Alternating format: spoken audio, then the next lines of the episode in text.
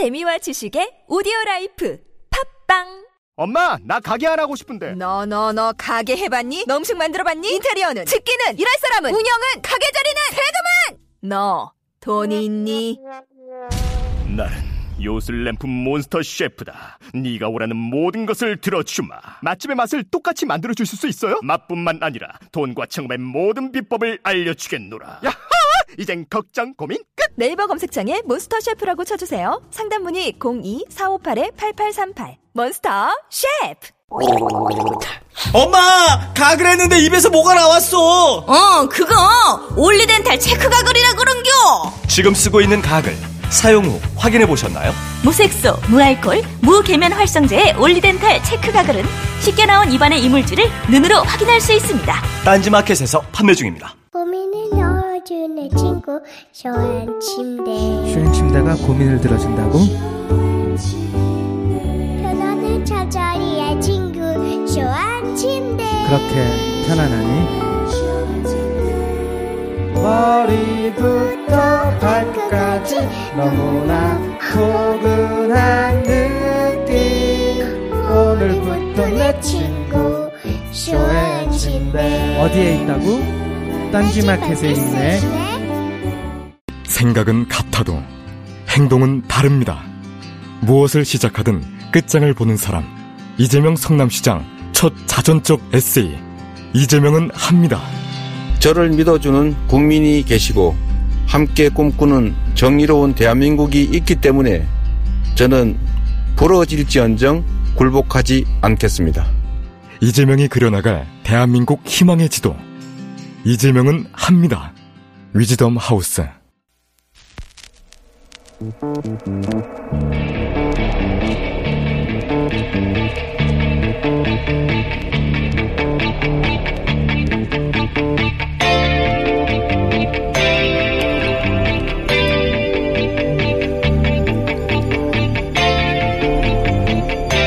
안녕하세요. 김호준입니다. 박 대통령과 최순실 그리고 비서진들은 대포폰을 사용했다. 특검의 수사 결과죠. 어제는 그런 대포폰을 최순실의 개인 비서 노릇을 한 청와대 이영선 행정관의 후배가 운영하는 휴대폰 대리점에서 개설했다는 사실까지 밝혀졌습니다. 생각해보면 기가 막힐 일입니다. 세계 어느 나라 대통령이 자신의 비서진들과 대포폰으로 상시 통화하고 그리고 그 대포폰은 비서진의 민간인 지인을 통해서 주기적으로 대량으로 공급받습니까? 대통령까지 갈 것도 없습니다. 일개 주민센터도 그렇게는 안 돌아갑니다. 사기업도 그런 곳은 없죠.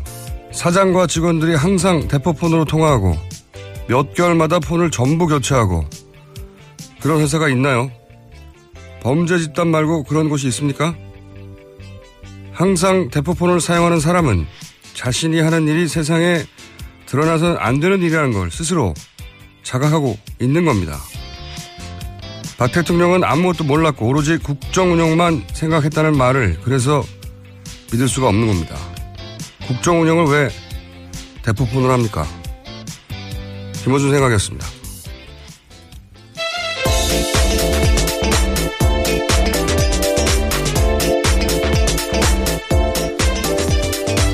시사인의 김은지입니다. 네.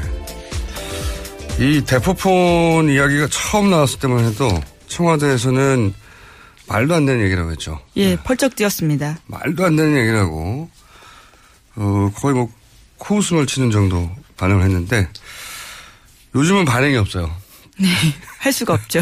요즘은 반응이 없는 것이, 어, 너무 구체적이고, 게다가 번호가 나와버렸어요, 번호가. 예. 네. 어제 관련 뉴스가 많이 나왔죠? 네, TV조선이 번호를 특정해서 보도했습니다. 끝자리가 4021인데요. 네. 이 번호가 대통령 차명폰으로 추정되는 거랍니다.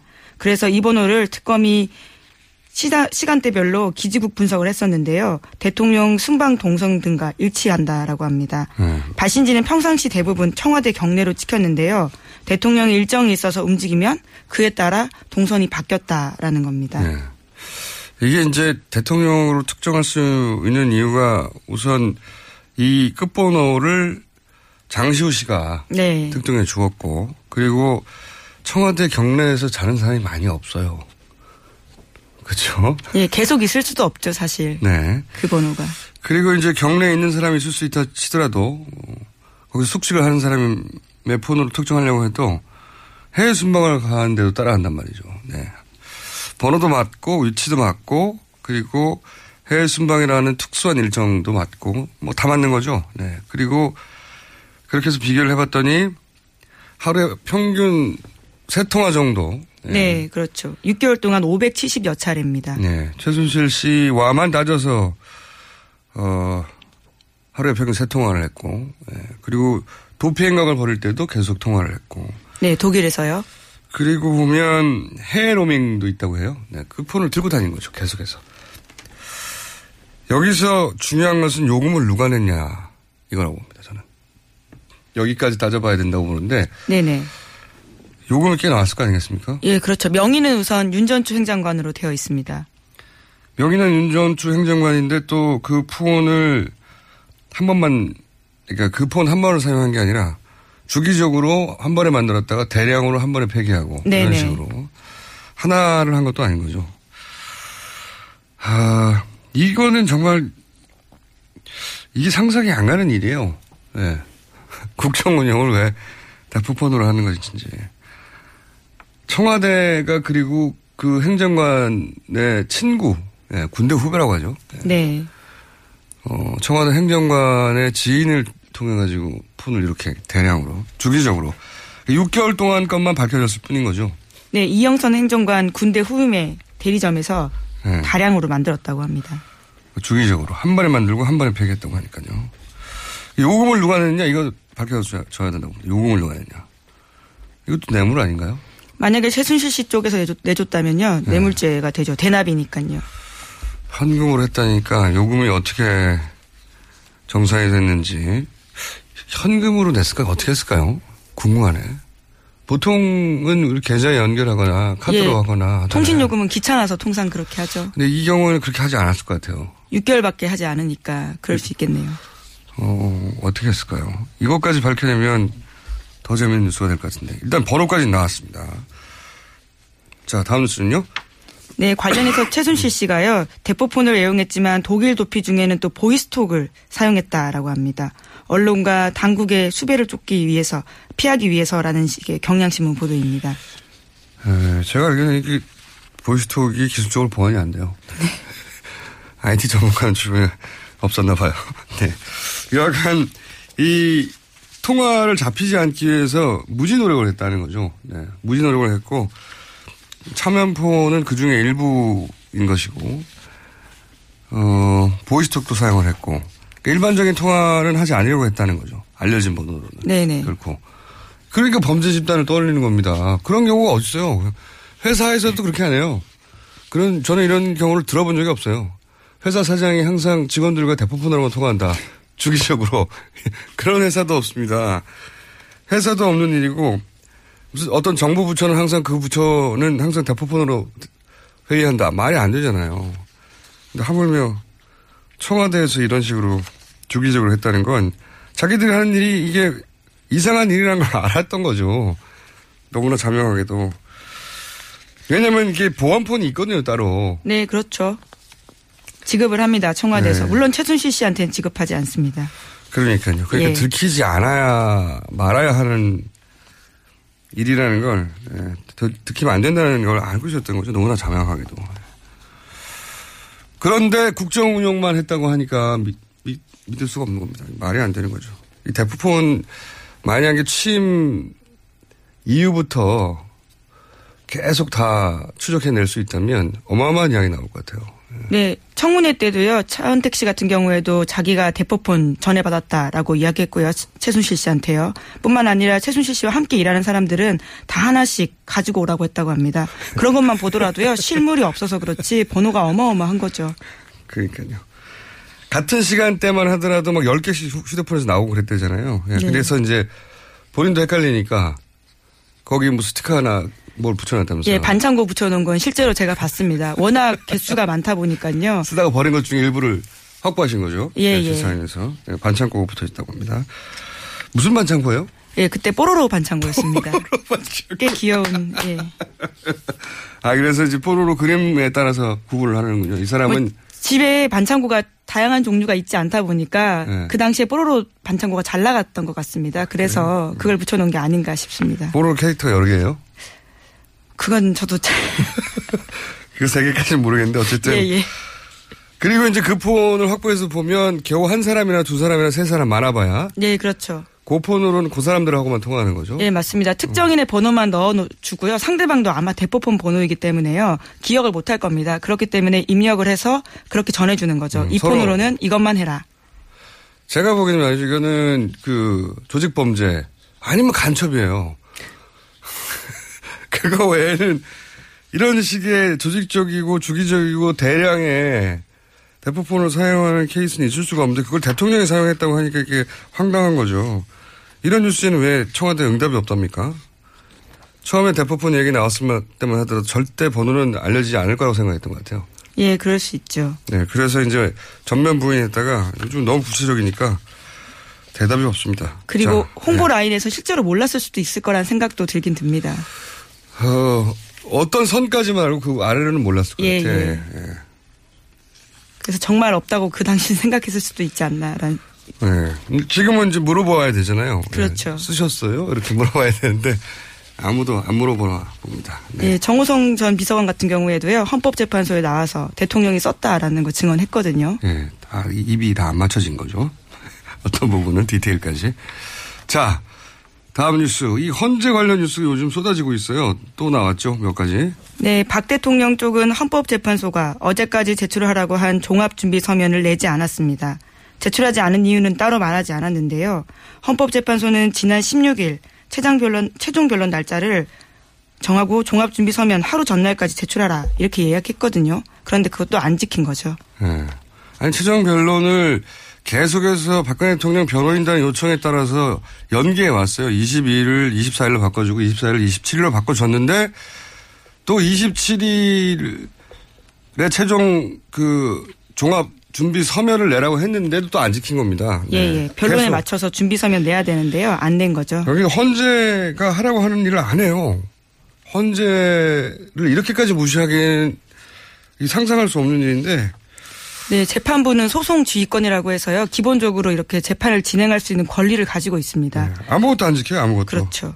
무시하는 거죠. 네, 일자 제가 피고인으로 많이 서봤지 않습니까? 그안 지키기 어려워요. 사법부가 결정을 하면 어, 사법부의 심기를 건드리지 않기 위해서 가능하면 모든 걸 지키거든요. 근데 여기서는 뭐 한두 번이 아니고 몇 번째입니까? 안 지켜요, 그냥. 아무 말도 없이 이유도 말 안, 말을 안 합니다. 네, 그냥 그냥 안 지킵니다. 어떻게든 계속 연기하려고 하는 거죠. 3월 13일 어떻게든 연기하려고 한 건데 그 과정에서 말도 막해요. 그 이게 박근혜 대통령의 변호인 측에서 나온 이야기로 알고 있는데 만약에 탄핵이 되면 이게 서울이 피로 덮일 것이다. 예, 피와 눈물로 덮인다. 뭐 네. 피로 이런 이야기를 했죠. 이건 정말 야, 상상하기 어려운 발언입니다. 이거는 그 소위 이제 맞불 집회에서 맞불 집회를 직접 발언을 들어보신 분들이 있는지 모르겠는데 거기 보면 정말 과격한 발언 많이 나오거든요.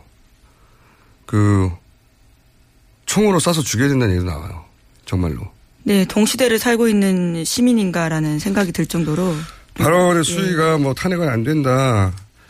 어, 그런 게 아닙니다. 총으로 쏴서 죽여야 된다 이런 발언들 막 나오거든요. 거, 그 발언하고 정확하게 맥을 같이 하는, 예, 피로 덮일 것이라는 말을 어떻게 헌재 재판소에서 대통령 변호인 측이 얘기를 합니까? 이거 변호인 측이 한 얘기예요. 서울이 피와 눈물로 덮일 것이다. 예. 이게 보통 일이 아닙니다. 이 양반들이 무슨 생각을 하는 건지. 자, 어, 그래서 헌재 재판관들이 이제 경호인을 배치했죠. 예. 네, 그렇습니다. 경호를 대폭 강화해서요. 재판관 한 명당 권총 등으로 무장한 3명의 경호 인력을 붙여서 24시간 근접 경호한다라고 합니다. 실탄, 실탄도 장전했다고. 예. 예.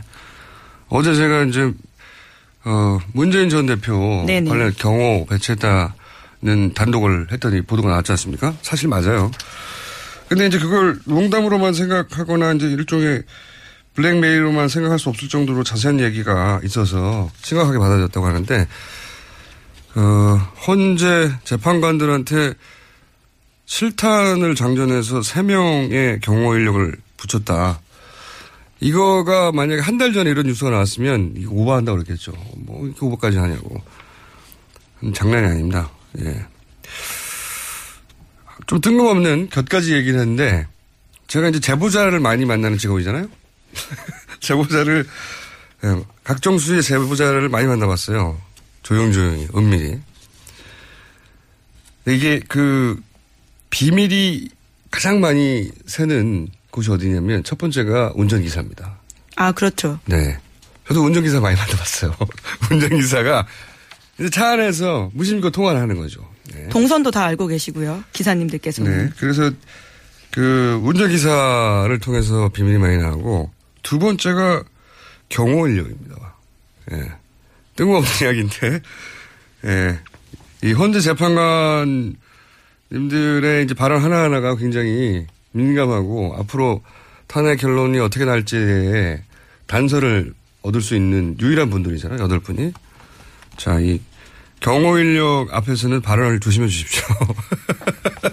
제 경험상 예, 운전기사와 경호 인력을 통해서 중요한 비밀이 많이 나오더라. 네, 기자들의 핵심 취재원이기도 합니다. 네, 그 사람들한테 달려가서 물어보거든요. 네. 거기서 많이 나와요. 의외로.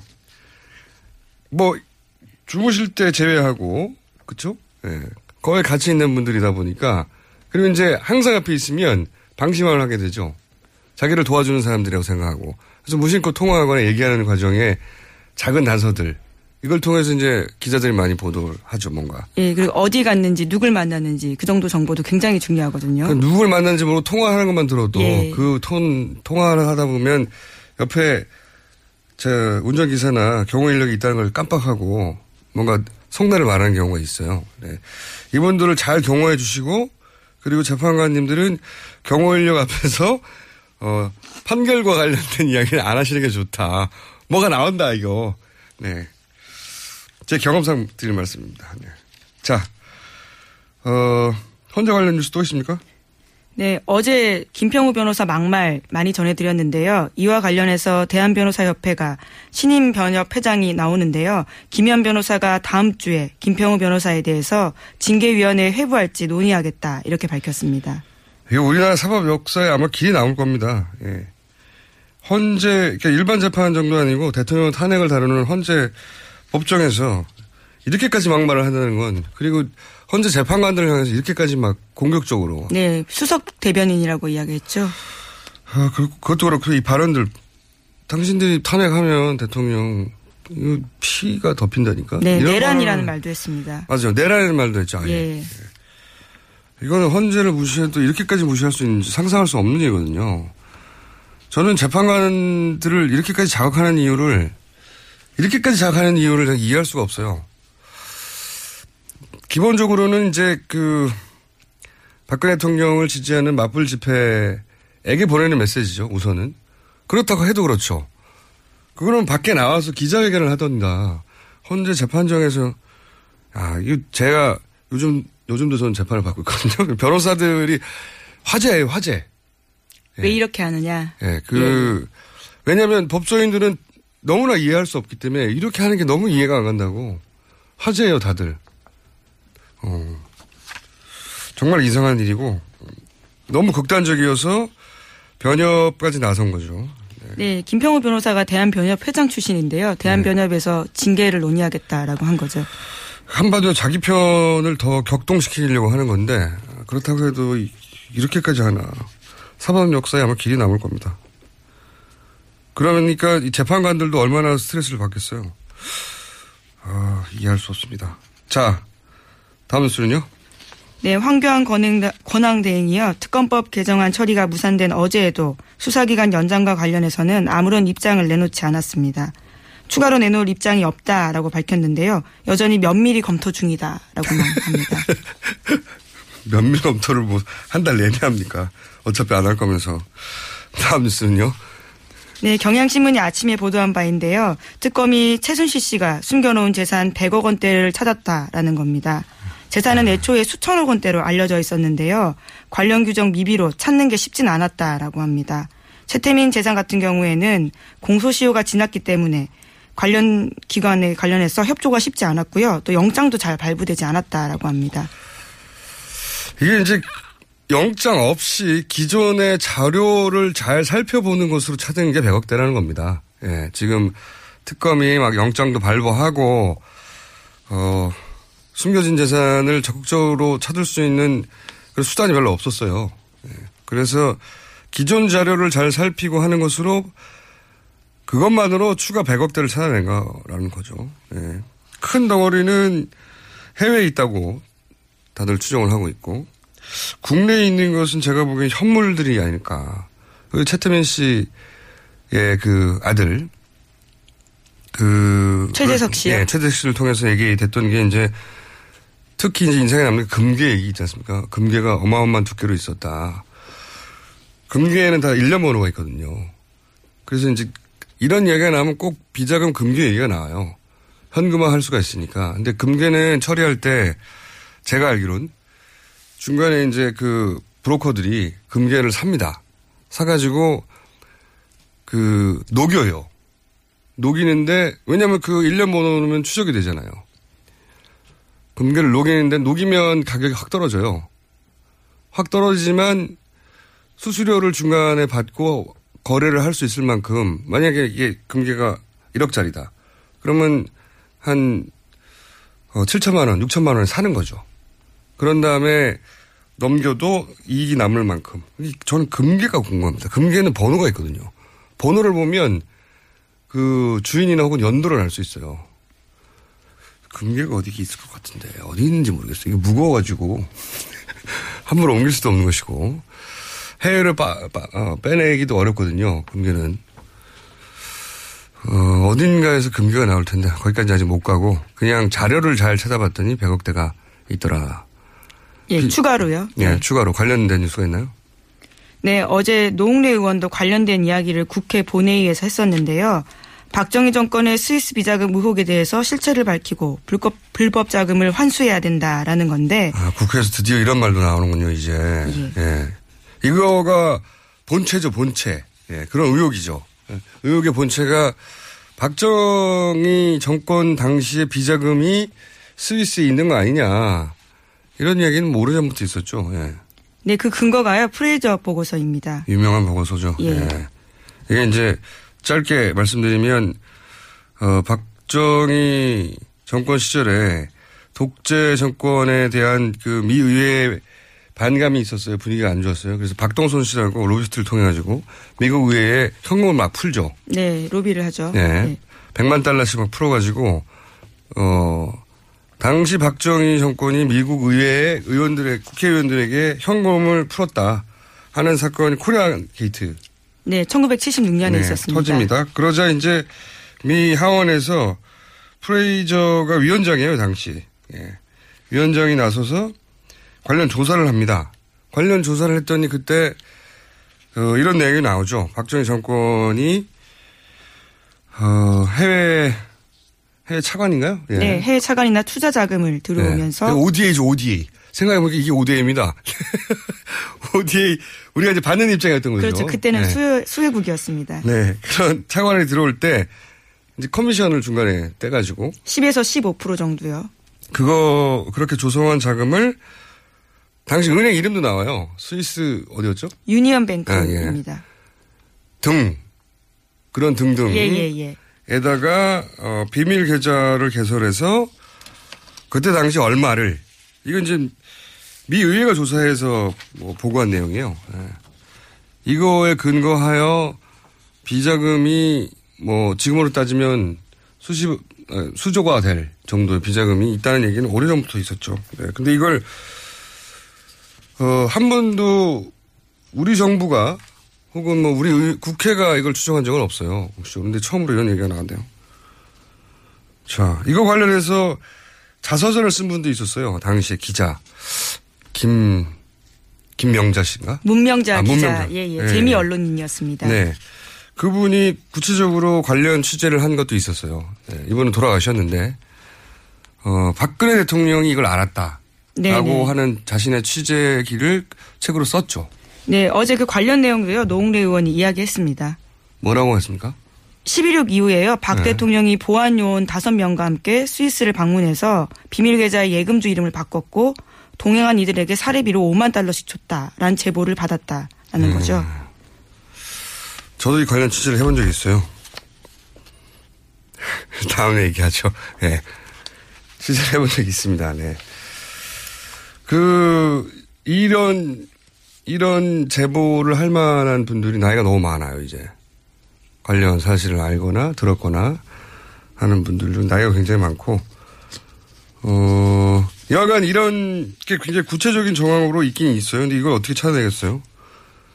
어. 네, 그래서 어제 노웅래 의원도요, 국회에서 그런 이야기를 한 것 같습니다. 자유 발언으로요.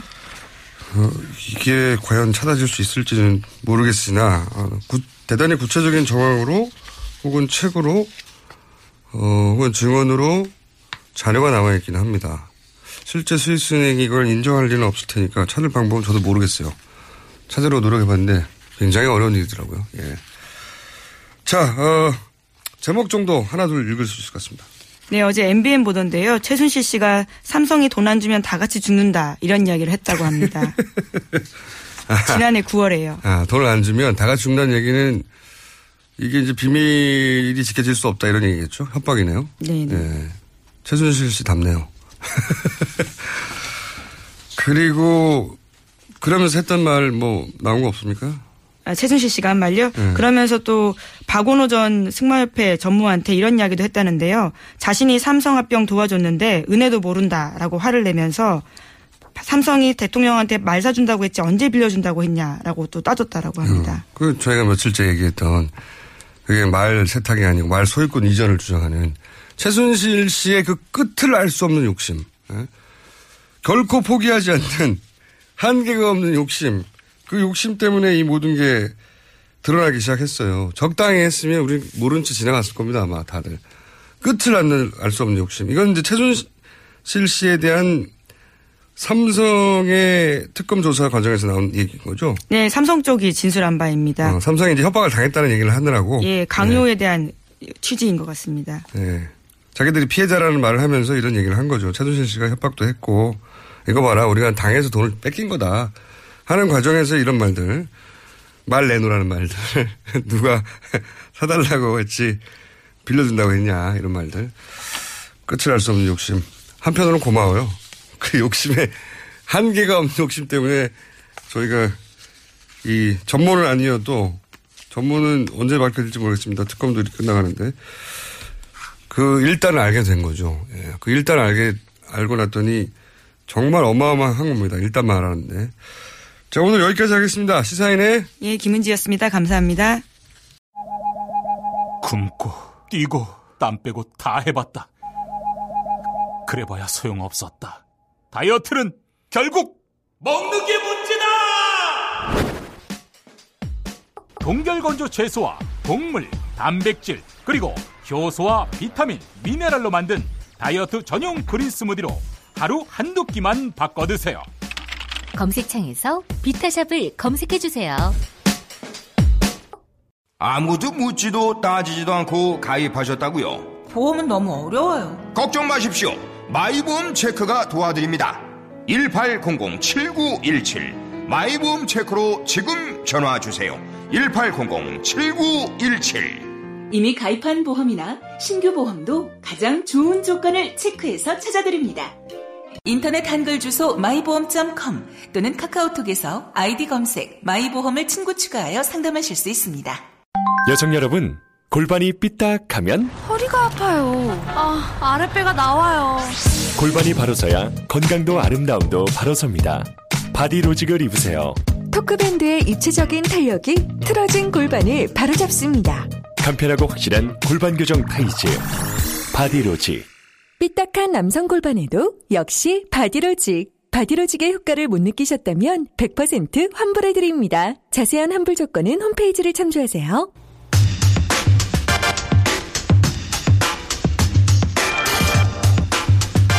자, 첫 번째 인터뷰 시간입니다. 특검 연장이 현재 기준으로는 사실상 무산됐습니다. 예, 황교안 대통령 권한 대행이 연장을 승인하지 않을 것 같습니다. 관련해서 특검이 이런 식으로 끝나면 뭐가 문제인지 한때는 청와대에 계셨죠. 예. 민정수석실에서 그 유명한 민정수석실 공직기관 비서관을 지내셨던 더불어민주당의 조홍천 의원 스튜디오에 직접 모셨습니다. 안녕하십니까? 안녕하세요. 조홍천입니다. 네. 어, 저희가 이제 그 특검이 이런 식으로 연장이 안 되고 어, 끝나가는 마당에 어, 이런 식으로 끝나면 어떤 어떤 사안들이 제대로 짚어지지 않고 사라질 수 있는가. 누구보다도 잘 아실 수밖에 없는. 어. 거기 계셨지 않습니까, 청와대? 예. 난리가 났을 때. 소위 정윤의 문건 사건이 난리가 났을 때 청와대에 계셨고, 민정수석실에 계셨고, 근데 이, 이 그 사건으로 이제, 어, 잘리셨죠. 아니요, 그러니까 처, 정윤의 문건 전에 이미 일곱 달 전에 잘렸고, 네. 잘리고 난 이후에 이제 그게 터진 거죠. 아, 그랬나요? 예.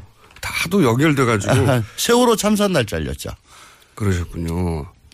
자, 아, 그걸 조, 그걸 알아보다가 잘리신 거죠, 참. 그쵸? 알아봤고. 네. 정윤의 어, 문건에. 그걸 보고를 들어- 했는데, 네.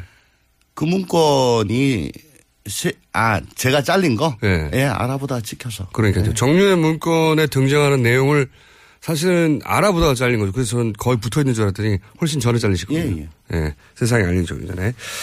그리고 그 얘기도 좀 더 하겠지만 특히 이제 최근에 우병우 전 민정수석 구속영장이 기각이 됐는데 이 최순실 게이트 초기부터 우병우 민정수석에 대해서 끊임없이 거론을 하셨어요.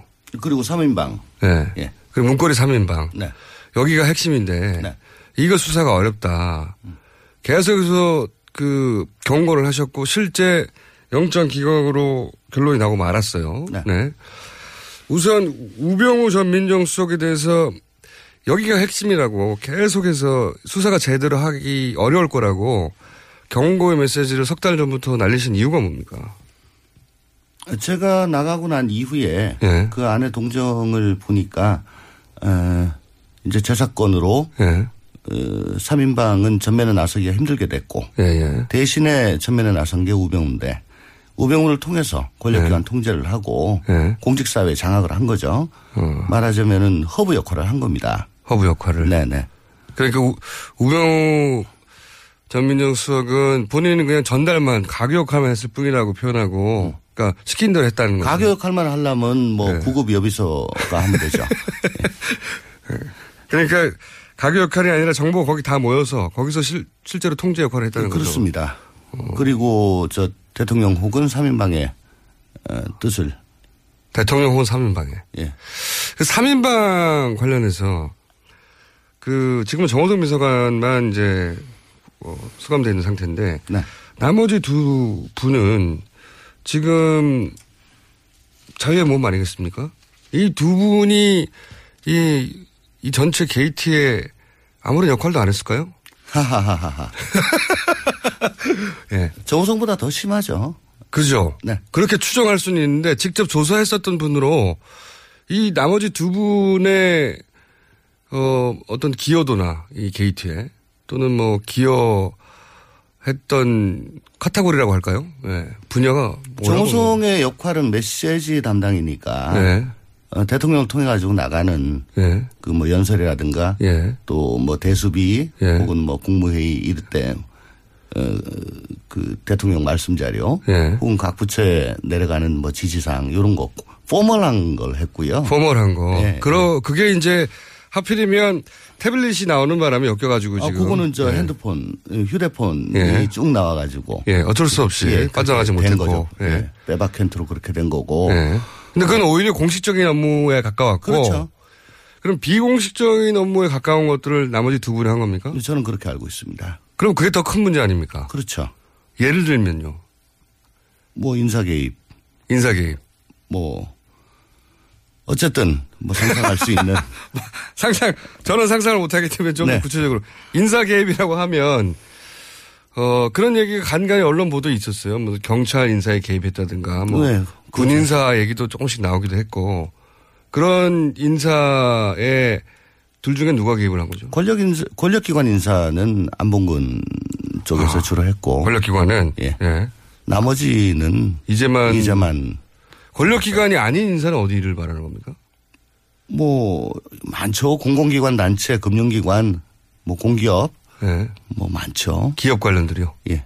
그러면 어, 전 그렇게 알고 있습니다. 그렇게 알고 계신 거죠. 예. 네. 그러니까 뭐 군이나 경찰은 안봉군, 그다음에 기업이나 공공기관 같은 경우는 이제만 이런 식으로 인사 개입을 한 것으로 알고 계시다는 거죠. 네, 그리고 예. 어, 청와대 내 인사위원회의 정식 멤버가 이재만 총무비서관이에요. 예. 예. 근데 이제 공식 업무이니까 공식 업무를 했다고 말하면 빠져나갈 수. 아니 그러니까 이제 상시 그 인사위원회에 출석을 해서 예. 어 저 본관의 의중을 전달을 공식적으로 하는 거니까. 근데 네. 인사위원회에서 꼭 뭐 강요나 뭐 이런 사람들만 하는 게 아니고 예. 예를 들어 뭐 어제 뉴스에 나왔던 마사 회장 뭐 이런 것도 마사 회장. 다, 다 하는 거니까요. 마사 회장이 왜 이렇게 중요하죠?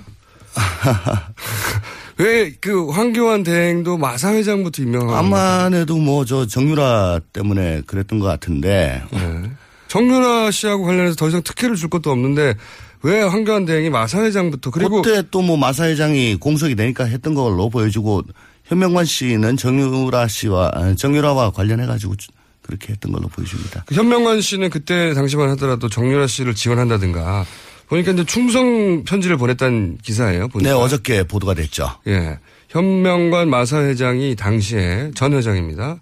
이재만 씨에게 손편지로 그것도 얼마나 정성을 담는 애틋한 편지입니까? 손편지로 어 충성 맹세도 하고 그리고 또 인사 청탁도 하고 인사를 이 사람한테 청탁해야 된다는 걸 알았던 거죠, 이분은. 뭐 보도에 의하면 그렇죠. 예. 사실 현명관 회장 같은 경우는 제가 비서관으로 있을 때 예. 한번 저 reject를 했던 사람이에요. 아, 근데 안 된다고? 예. 그래서 어, 덮었는데 예. 다시 올라왔습니다.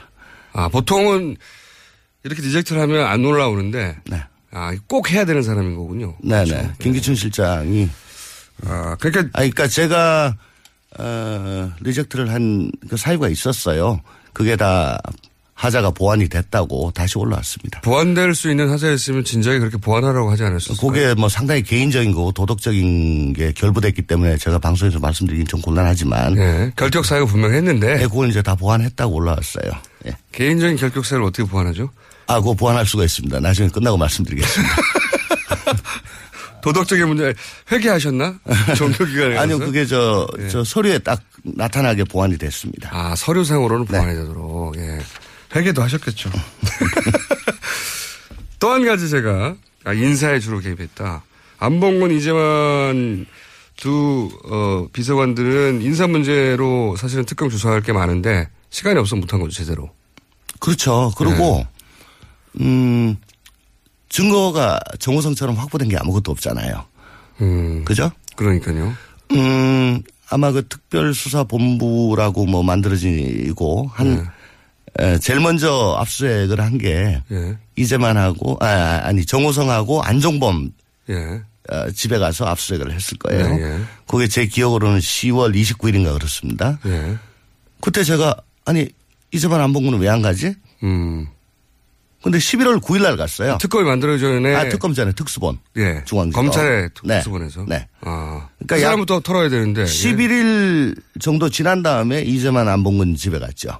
음, 11일 지난 다음에. 네. 결과는 아무것도 없고. 그때 그 말씀 저도 기억나는데 음. 아니 지금 3인방 중에 어 오히려 나머지 두 사람 이제만 안봉건 압수수색부터 해야 되는데 그 열흘이나 시간을 주냐 이런 말씀이셨는데. 네, 제가 보기에는 다 같이 해야 되는 건데 예, 동시에. 정호성이 압수수색을 당하고 얼마 지나지 않아서 구속이 됐어요. 예. 그거 보고 룰루랄라 할 사람은 없을 겁니다.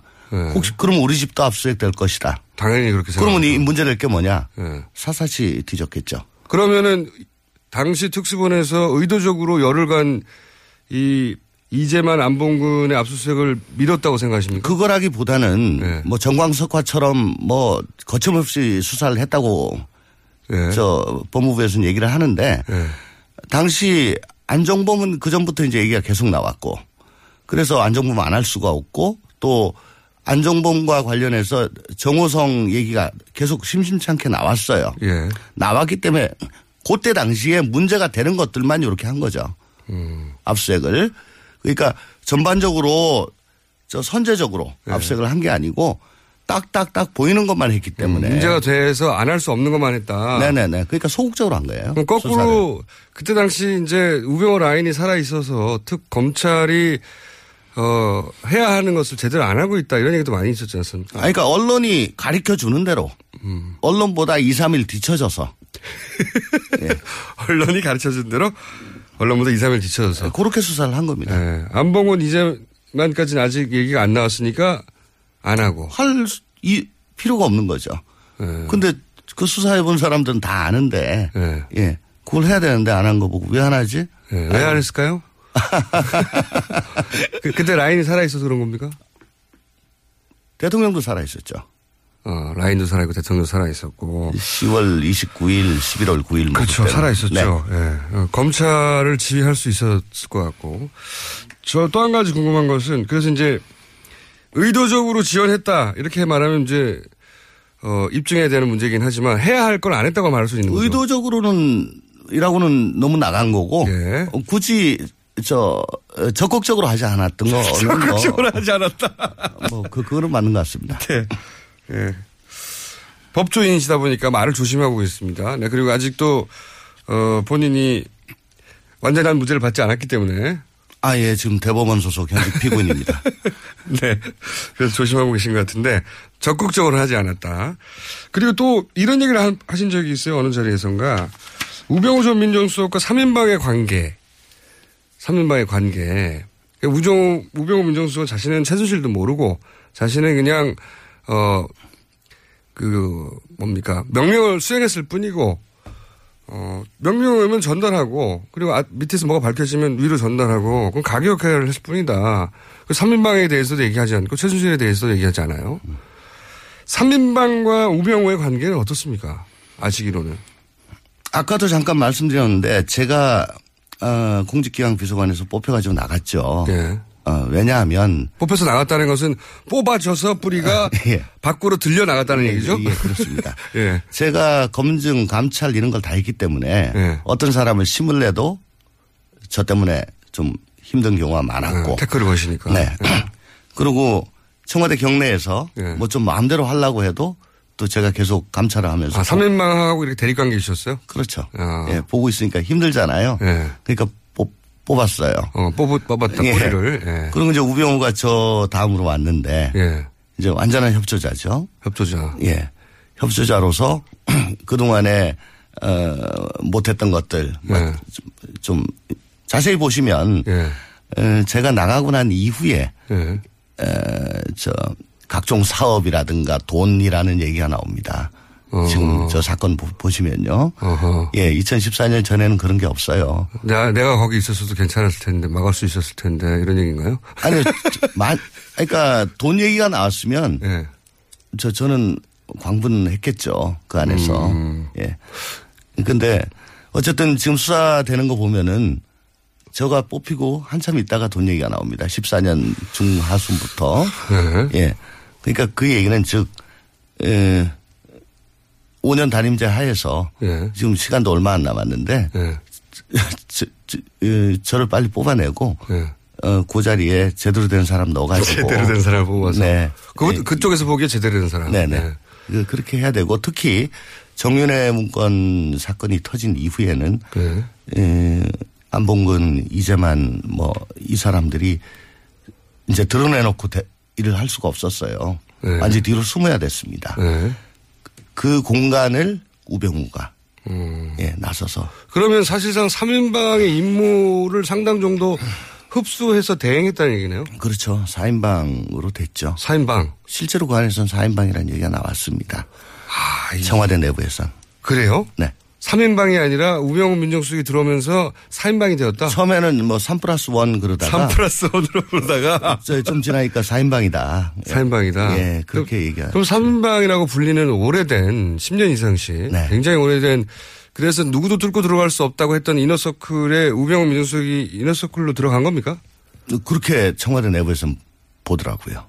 당시에. 아, 그러면 3인방이 받아줬다고 봐야 되겠네요? 받아줄 수밖에 없었죠. 역할이 어쨌든. 아, 축, 자기들이 지금 나설 수 없으니까. 없으니까 축소되고.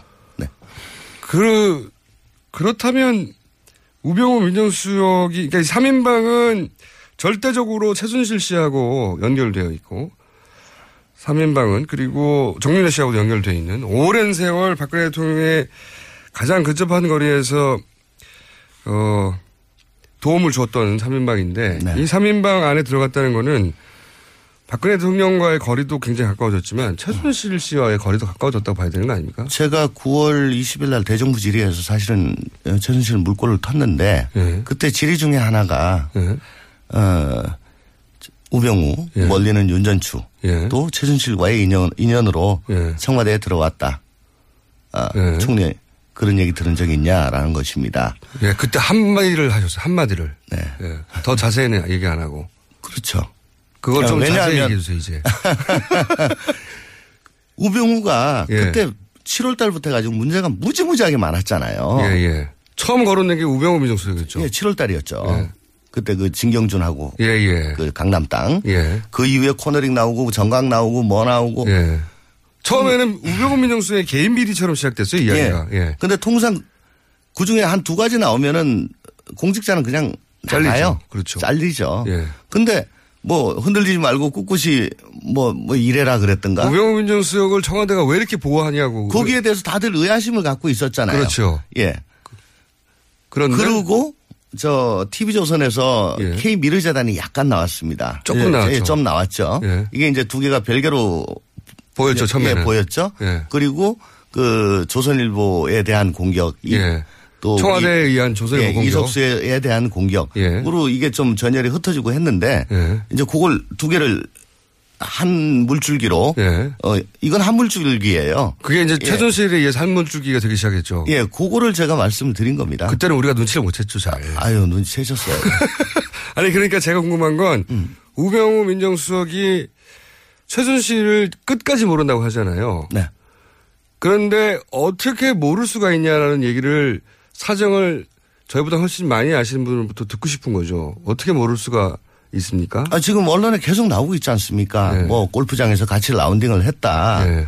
어. 그 의원님이 아시는 거 좀 알아. 의원님이 아시는 거요.